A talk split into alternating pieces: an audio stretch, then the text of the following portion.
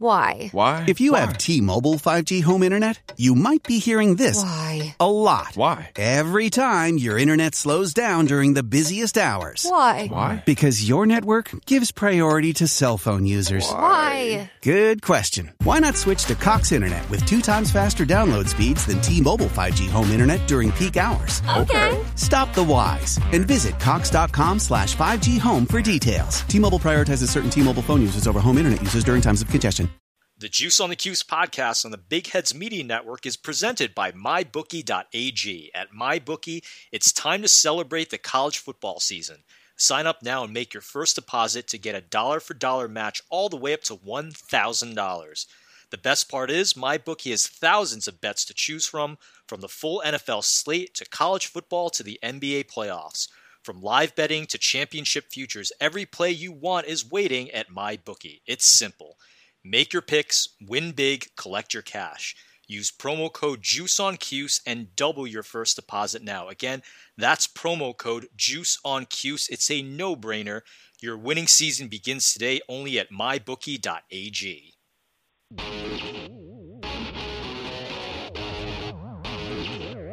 It is SNY.TV's The Juice on the Cuse podcast, covering Syracuse basketball, lacrosse, and football. Today on the Juice on the Cuse podcast on SNY.TV, we'll be talking about Syracuse football's struggles in its 2020 opener and a new wide receiver commitment. I'm Wes Cheng, and I'll be joined later by Brad Bierman, and our guest is our great friend and former Syracuse defensive lineman, Tyler Marona. Tyler, how are you today? Thanks so much for coming back on the program. Doing well. A little bit of a rough weekend. Went 0 for 2 with my teams. I'm also a Dallas Cowboys fan, so um, I'm feeling it. I'm definitely feeling it. Sorry to hear about the 0 2 weekend, Tyler. And on that note of football, you hosted the Trademark podcast for a full season last year. Catch us up on what you've been up to since then, including your coaching career. Yeah, so um, when we spoke last, I was in Houston, Texas, and um, actually a lot's happened since then. Um, right after the season, um, I was blessed with an opportunity to start my coaching career at Houston Baptist University, um, and I was with them as a uh, quality control uh, defensive analyst, and spent about six months there. And then once the pandemic hit, um, there was just going to be real no budget for that position, so um, I was looking for high school jobs around, and there just wasn't any in Texas that I felt great with, and um, felt called to move back to California. And um, so since that time, I took a job in Southern California, and um, I'm actually here right now. So, and I'm getting started getting ready to be the defensive line coach at Newport Harbor High School in Newport Beach, California congratulations on the new position. I know you're going to do really well there. And I wanted to talk to you about Syracuse football. 31 to 6 loss in North Carolina on Saturday. Pretty rough loss. I wanted to get your general thoughts on the game. I think generally speaking, it's tough to tell like if Syracuse was as bad as the final score indicated, if North Carolina is as good as the final score indicated, or if the truth lies somewhere in between.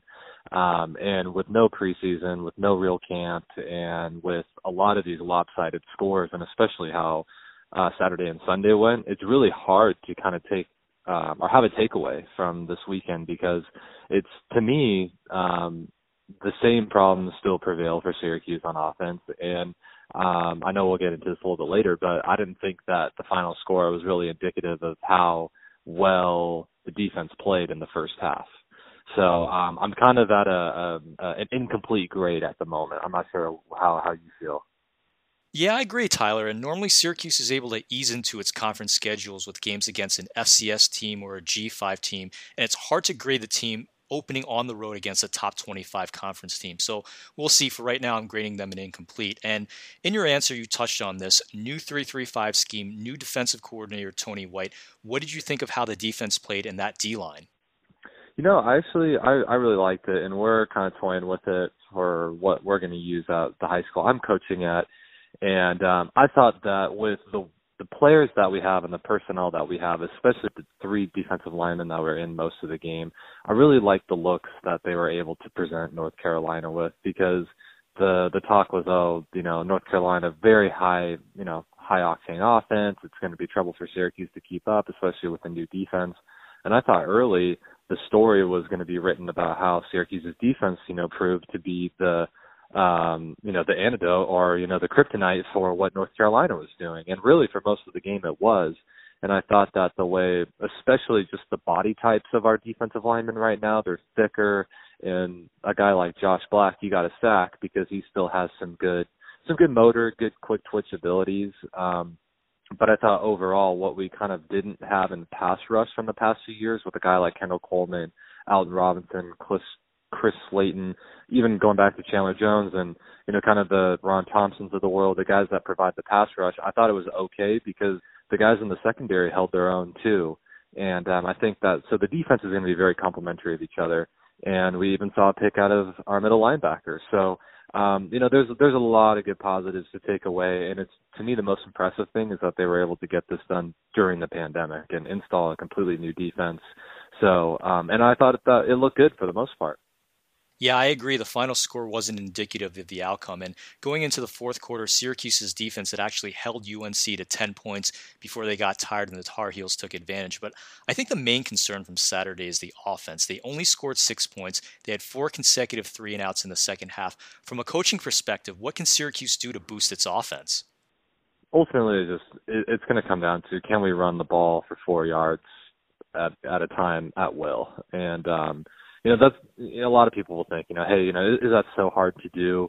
Um but when there's no you know there's no continuity there's been no continuity on our offensive lines since Eric Dungey and, and crew graduated. So for the past two years or last season and then the first game of this season if there's no continuity if there's no um ability to create solid reps that creates a foundation for our offensive line i think that it's going to be really tough. And I think that Tommy is a guy that really excels with, um, you know, maybe an extra hair of time. You know, I think that overthrow on the corner out in the end zone was overthrown mainly because Tommy's a little, you know, he's he's scared that he's going to get hit every time he drops back, and um, so it it leads to um, a rush drop back, and then when he's able to actually finally get the ball out of his hands, it, it just doesn't quite look right. And I think as long as this offensive line is going to struggle to have continuity and consistency with the starters, then it's going to provide, um, you know, a tough formula for the offense to all of a sudden wake up one day and say, "Hey, you know, we're actually going to finally start scoring points." It's it's a little bit harder than that. So um, that that's kind of the the easiest way to get it done. But at the same time, um, you know, we can't just wish it into existence either. So I'm I'm I, this is the one that me not being an offensive guy is is on honestly something where I'm like I don't really know. And uh, Coach Babers definitely has a, um, a you know his work cut out for him. And Tyler, we'll get you out of here on this one. Syracuse is playing 10 ACC games this season with one against Liberty. They added UNC and Notre Dame to bookend the schedule, two top 25 teams on the road. It's a difficult road ahead of them. How do you see the season playing out? Well, first off, I, I love this schedule. I think that the more I, I'm I just love the ACC in general. I've always grown up. I, I love watching it. So to me, like this is um, how I would love for the season to normally play out um, all the way around. So um, you know, this is a real treat for me being a you know a conference you know homer, you could say. But um, unfortunately for Syracuse, at the same time, is that we play in a good conference. So um, I, I think the rest of the season we we really start to see what Syracuse football is going to be for the next five years. Um, and and to me, it's like if if this season is our floor and it is another tough season, then it's going to be the end of the season is going to be just putting together reps for um, what is to come. Or if we turn this thing around and the offensive line does get healthy, then I actually see us being competitive and being a middle of the pack type of team in the conference. Because as we've seen with Coach Babers, if he does have a set of healthy guys, then typically he does pretty good, at least average. So those are the two kind of scenarios I see. If if health is going to be a problem, then it's going to be a long year. But if we can get healthy, I see us being you know in the middle of the pack. Tyler, thank you so much for coming back on the program. Again, former Syracuse defensive lineman Tyler Marona, great football analysis. Congratulations again on the new coaching position. Continue to stay healthy, and we'll speak with you soon. Thank you. You as well. I'm glad to be on, Wes. Really enjoyed speaking with Tyler, and I'm now joined over the phone by the Juice Online editor in chief and my very good friend, Brad Bierman. Brad, how are you today? I am doing well, Wes. Thank you. Brad, I spoke about this with Tyler before, but the schedule makers did Syracuse no favors, opening and closing on the road against two top 25 teams. They were eventually overwhelmed by North Carolina on Saturday, 31 to 6, but maybe with a more forgiving schedule, Syracuse could have eased more into competitive play. As I've said to you in prior years, Wes, first of all, I never like a schedule which is bookended by road games. So the reboot on this year's schedule because of COVID 19 had Syracuse opening up at North Carolina, and they're scheduled to finish up at Notre Dame on December 5th. So that's really a negative in my mind to begin with, with that type of schedule. But in the loss to North Carolina, as you mentioned, it was the first time Syracuse has been 0 and 1 since 2013 when they lost to Penn State in a neutral field game at the New Jersey Meadowlands. Now you look at the first game opponents since then. 2014, Villanova. 2015, Rhode Island. 2016, Colgate. 2017, Central Connecticut State. 2018, at Western Michigan. And then last season, 2019, at Liberty. So what that means to me is this college football does never does not have an exhibition game. There's nothing to warm up. Even the NFL, despite COVID this year, has four preseason games for teams to get used to the regular season. Major League Baseball has spring training. The NBA, the NHL have preseason. The fact that college football doesn't have any sort of preseason has always been something that I've scratched my head about because it's really tough to go from a month of practice in August right into the first game. Then now in the era of the ACC network, well, the ACC wants to schedule attractive games to begin the season because they want to have that attractive programming and of course continue to build eyeballs and subscription base to the ACC network. So even without COVID-19, Syracuse was going to have a conference game to begin at Boston College. And then in the reschedule, it was at North Carolina. I don't think that's a great way for any college football team to have to start with a conference game. And so Syracuse was behind the eight ball to begin with because all that's gone on since the last regular season game ended with a win over Wake Forest a year ago, November. So Syracuse had three spring practices. Spring practice was cut short because of COVID. Then they had workouts during the summer where players participated in a pod system that could only be involved with other players in their pod. Then Syracuse began formal preseason practice in August. And what happened? There were three interruptions due to misunderstandings or miscommunications about how there would be testing moving forward. Then you have to open up in a conference game against a team that was ranked in the top 25 on the road with a Syracuse team that just simply is still building up the depth in Dino Babers' fifth season. So there was so much not to like about the scenario that was set up for the Orange Wes. And as you mentioned, we saw it on the field with a 25 point defeat. Brad, you touched on it. Syracuse has a depth problem. There have been injuries, opt outs because of COVID, and with Chris Bleich, a waiver being denied, it really hurts Syracuse, especially on that offensive line. They surrendered seven sacks on Saturday, really struggled to open up the run game and keep Tommy DeVito upright. As you mentioned, Wes, football is a game that is won in the trenches. You have to have a good offensive line. You have to have a good defensive line. When it comes to skill position players, I think Syracuse can recruit and get its share of skill position, can get its share of speed. Dino Babers has talked about it now he- heading into this fifth season. He was amazed after his first year of exactly the high talent level in the ACC coming from the Mid American Conference at Bowling Green. So he saw what Florida State was trotting out. He's seen what Clemson is trotting out.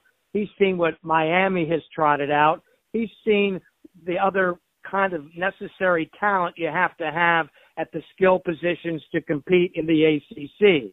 Now, where Syracuse has lagged in recruiting is at the quarterback position.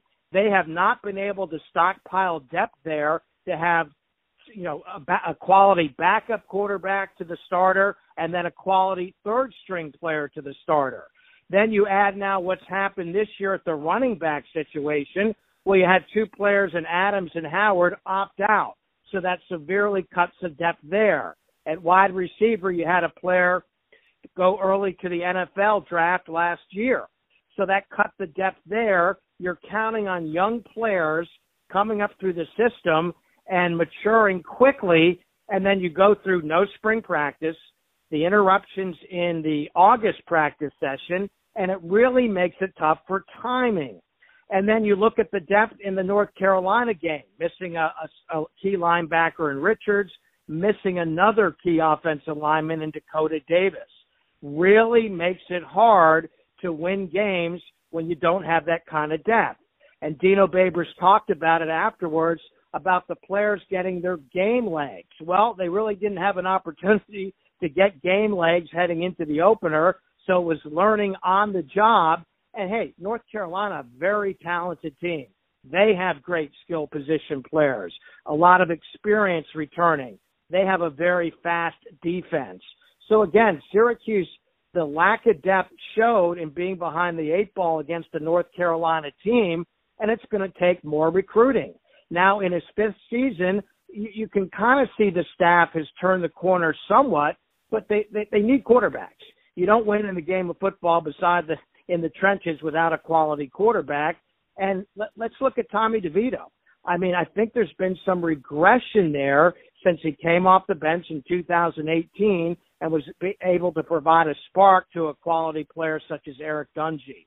Last year, of course, we know missing uh, one win away from a bowl game, running for his life, third most sacked quarterback in the NCAA, and the way it looked in the opener against North Carolina, kind of a repeat of some of the bad moments we saw in 2019, running for his life as pass plays broke down and sacked seven times. So I, I think the lack of depth, the lack of familiarity between DeVito and the young wide receiver corps is really what's ha- hampering the offense. And if you don't score points, you're not going to win games. On the flip side, I like the defense. I, I think there is young uh, talent there on the depth chart emerging. This was a good game to get the three-three-five under Tony White implemented. I think this defense and Coach Babers mentioned afterwards is only going to get better week in and week out. The problem is you have a very tough schedule and you have a really tough game in game number two against Pittsburgh on the road coming up this weekend. Brad, let's shift topics and talk a little Syracuse basketball. The ACC is meeting this week to discuss pushing back the start dates with a variety of different options. What are you seeing there? The ACC, in conjunction with the NCAA, are going to look at four possible dates that are expected to be announced in the coming week. They are starting practice September 29th with the season to begin November 10th, starting practice on October 9th with the season to begin November 20th, starting practice on October 14th with the season to begin November 25th, or starting practice later on October 24th with the season to begin December 4th. As I look at those four different scenarios, what I think is likely to happen is they're going to look for the November 25th start date. That's the night before Thanksgiving, and that would have practice starting on October 14th and when you go back to the pre ACC days for Syracuse basketball, that's when they normally did start practice, right in the middle to the end of October, and started the regular season right into the later half of November. I think that's what's going to happen because, as you mentioned, with the uh, COVID 19 disrupting so much of the academic schedules for uh, colleges around the country, students will be home for Thanksgiving break they won't return for the uh, December uh, portion of the semester. So that would be an ideal scenario to reduce any risk of you know more COVID-19 transmission by having you know less people on campus. But to me, Wes, it's still all up in the air. And when you look at Syracuse's announced games so far, November 10th against Maryland, Baltimore County, don't see that happening. The ACC Big Ten Challenge, not likely to happen in my opinion. December 8th against Green Bay, December 10th against Jacksonville, December 13th against Mercer. Uh, just as with football, maybe there would be one non-conference game, but I think the ACC coaches want a complete exclusive conference schedule because of the abbreviated nature of what's going to happen. And the other game I don't know if will be played or might be moved to a bubble atmosphere is the previously announced Gotham Classic against LSU. Probably doubtful that uh, that happens at Madison Square Garden. So so much is in limbo. We'll know in the coming week what the NCAA and ACC are thinking about for start dates, and then we'll have a better idea how this season may play out. Will there be 20 conference games, one non-conference game, that sort of idea. Brad, we're right at the end of our show. Your closing thoughts. My closing thoughts, Wes, revolve around the late, great Georgetown head coach John Thompson Jr. You and I have not had a chance to speak since he passed away at the uh, at the beginning of September, but I wanted to share a couple of stories about John Thompson real quick. During the whole Hoya paranoia era, when Syracuse and Georgetown had that great rivalry in the 1980s, for some reason, John Thompson took a liking to me, covering as a rookie reporter WSYR Radio, then moving into hosting the pre and post game shows. Always got along with John Thompson Jr. It was kind of something that I always looked forward to, to seeing him in the Syracuse Georgetown games, whether they're in the Carrier Dome or in Washington, D.C., or in the Big East tournament in New York City. And one story I wanted to share in particular was circa 1996. I'm out in Las Vegas on business. I'm waiting to pick my wife up at the airport, coming in on a late night flight from Philadelphia. And as I'm in the uh, in that era, you could still meet uh, people you were that were flying in right at the gate. There were no restrictions in pre 9/11. So I'm in the terminal, the waiting area for the the uh, flight to come come in from Philadelphia, and I look around, and who do I see wearing a flat top hat with John Thompson Jr., joined then by his longtime assistant Mary Fenlon as he was breaking ground with having a female assistant on the bench, and also assistant coach Mike Riley. So when I noticed him in, in sitting there with all the other passengers as he was waiting for a late a red eye flight back to Washington D.C., I went up to him suddenly and said, Coach Thompson, how are you doing? And he was so shocked to see me and, and knew that I, you know, had recognized him, Mary Fenlon and Mike Riley, and he couldn't have been more cordial. Broke out into a conversation. What are you doing here? Oh, I'm picking up my wife. Oh, tell me a little bit more about your wife. So he was that was the other side of John Thompson that people did not see. He cared about the people he knew and he had a soft spot for the people he knew. So he could certainly be fiery on the sidelines. He could certainly be fiery and competitive in his relationship with Jim Boeheim in the 80s and the Syracuse Georgetown matchup. But he was really a teddy bear at heart. And when he passed away, it really struck to me about all the good times and the great moments I had with him interacting both when he was a coach and then in his post coaching career. He'd always be in the same seat in D.C. watching the Syracuse Georgetown games. So it was just something I wanted to share the soft side of John Thompson Jr. Brad, my closing thoughts are on 2021 three star wide receiver Oronde Gadsden II committing to Syracuse on Monday. Gadsden comes out of the Florida powerhouse American Heritage High School in the Fort Lauderdale area. He's 6'4, 190 pounds, looks every bit like his father, who played six seasons in the NFL with the Miami Dolphins. Syracuse has 21 commitments now in their 2021 class. And how's this for a good sign? The class is currently ranked 44th in the country by 24 7 Sports. A really nice get for Syracuse. Congratulations to the coaching staff on another great addition. That's it for us for Brad Bierman. This is Wes Cheng reminding you that I bet crowds are really annoying for mind readers. You've been listening to the Juice on the Cuse podcast on SNY.TV, and we'll see you next time. This has been the Juice on the Cuse podcast, part of the SNY.TV audio network. Looking for a fun way to win 25 times your money this football and basketball season? Test your skills on prize picks, the most exciting way to play daily fantasy sports. Just select two or more players, pick more or less on their projection for a wide variety of stats, and place your entry. It's as easy as that. If you have the skills, you can turn $10 into $250 with just a few taps. Easy gameplay, quick withdrawals, and injury insurance on your picks are what make Prize Picks the number one daily fantasy sports app. Ready to test your skills? Join the Prize Picks community of more than 7 million players who have already signed up. Right now, Prize Picks will match your first deposit up to $100. Just visit prizepicks.com slash play100 and use code play100. That's code play100 at prizepicks.com slash play100 for a first deposit match up to $100. Prize Picks, daily fantasy sports made easy.